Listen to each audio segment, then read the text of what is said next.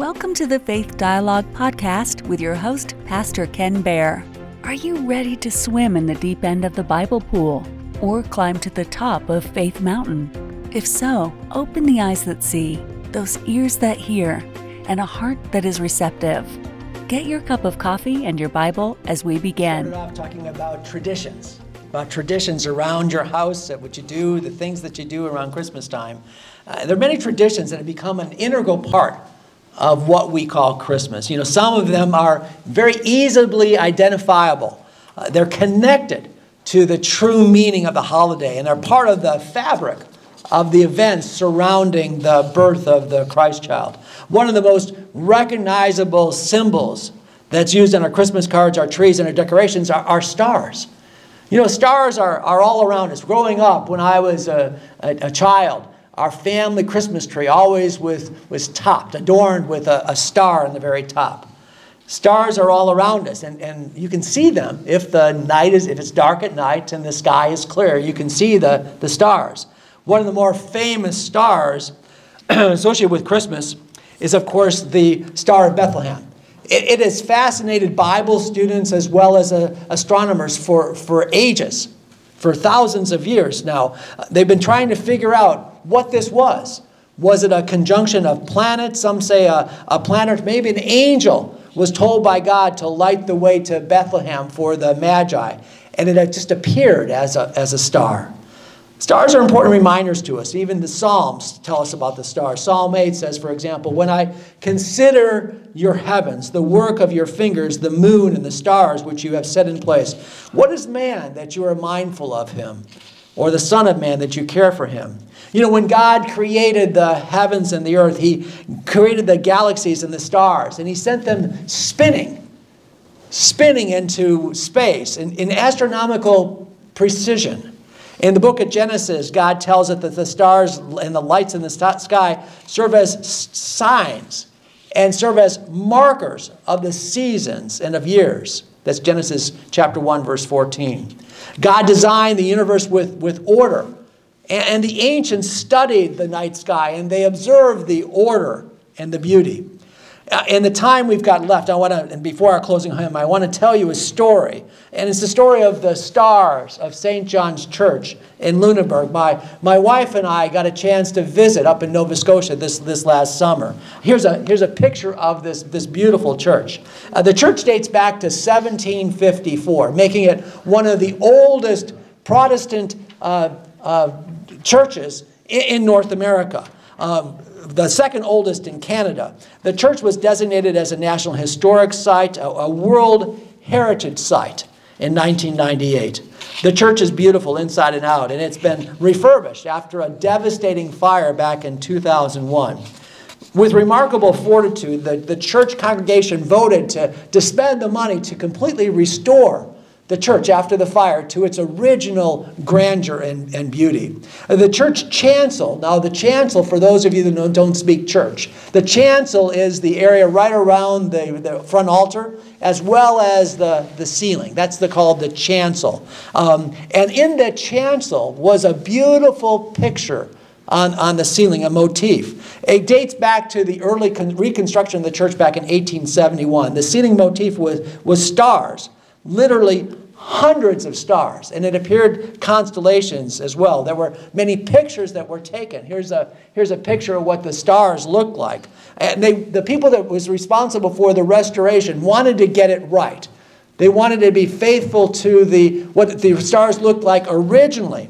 But they also wondered if there was a, a story to the stars, if there was a story. Um, the people responsible for the restoration project noticed in the pictures taken before the fire that the distribution of the visible stars was not random. There was a pattern to them. They, so they consulted an astronomer to take a look if he could provide some insight. Uh, the astronomer was from a local university, a planetarium. He's in charge of the planetarium at a local Canadian university. And as soon as he saw these, these pictures of these stars on the chancel, he immediately recognized it was a constellation. There was a constellation there. The constellation is, is called Perseus. Here's a, here's a picture. You can't quite make that out. If it was dark, you could. Perseus, which is a, an old, one of the ancient constellations. It's, it's in the northern sky, part of the, uh, the galaxy, northern part of the sky. Um, it's right next to Andromeda. I don't know much about constellations, but Perseus, I know, he's a hero in Greek mythology. He was the, the guy that ended up killing Medusa. Now, the best chance to see Perseus is in late December. Keep that in mind. Okay? So while the astronomer could map nearly all the stars and the constellations visible in the picture of the church chancel, there was something amiss when they compared it to the pictures. Uh, a modern star panel, a view of the stars at night, showed differences in the relation of Perseus and the other stars and the galaxies that were included in some of the pictures. Starscapes, that's what a sky panel is called, they change over time. See, the ancients believed that the stars were fixed in space.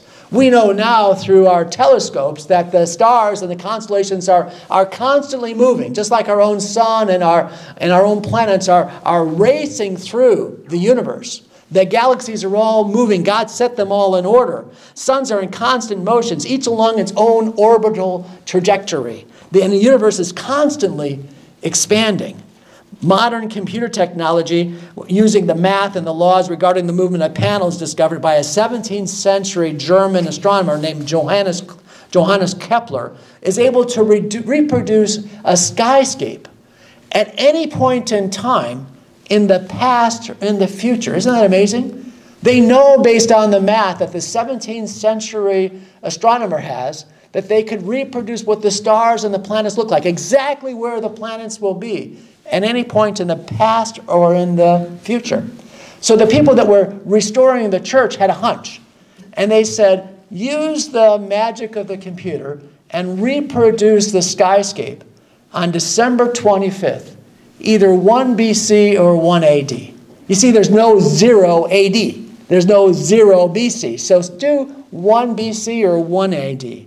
Well, near, the results of the computer program blew their mind. It confirmed that the stars were actually aligned nearly perfectly with the nightscape, nightscape 2,000 years before. Now, nearly is the operative word because the astronomer took a look at it and he said there's still something amiss. But what they did is they adjusted the longitude, longitude and the latitude to put it back where Nova Scotia is, where the church was located. And everything came into a, to alignment. This is, this is what it ended up looking like. This is the map that they actually used to reproduce the starscape on the top of the chancel.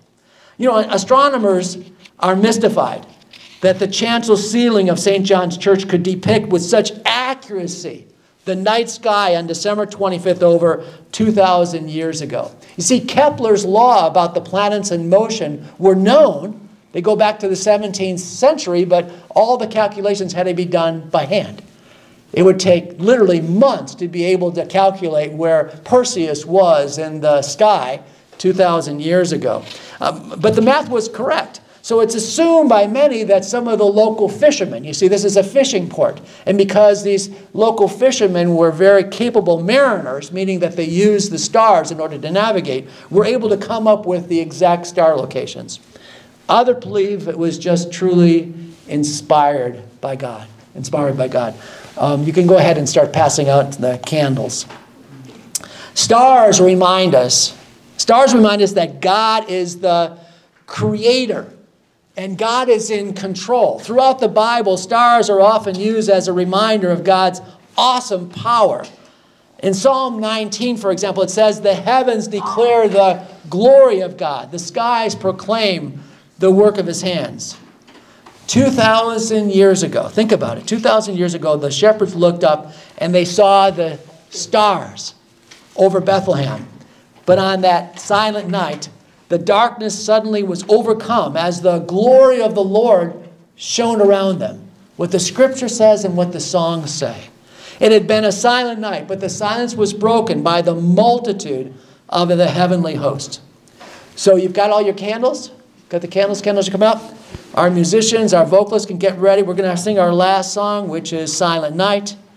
There's a little button on the bottom of this. If it hasn't been turned on, you can switch your light on. So, Father God, we want to thank you, Lord. Thank you for giving us the greatest gift you ever could the birth of Jesus Christ in Bethlehem over 2,000 years ago. We thank you, Lord, that the angel told us, the angels told the shepherds that they would see the child wrapped in cloths and lying in a manger, Lord. It was all to fulfill the prophecies that you had given the people of Israel so many years ago. Help us, Lord, to celebrate Christmas in our You've hearts. been listening to Be Faith able to Dialogue with Pastor that Ken Baer, recorded live at Celebrate Seniors, a ministry of Faith Dialogue. You can listen to or watch all of the recordings at Faith Dialogue by going to www.faithdialogue.org.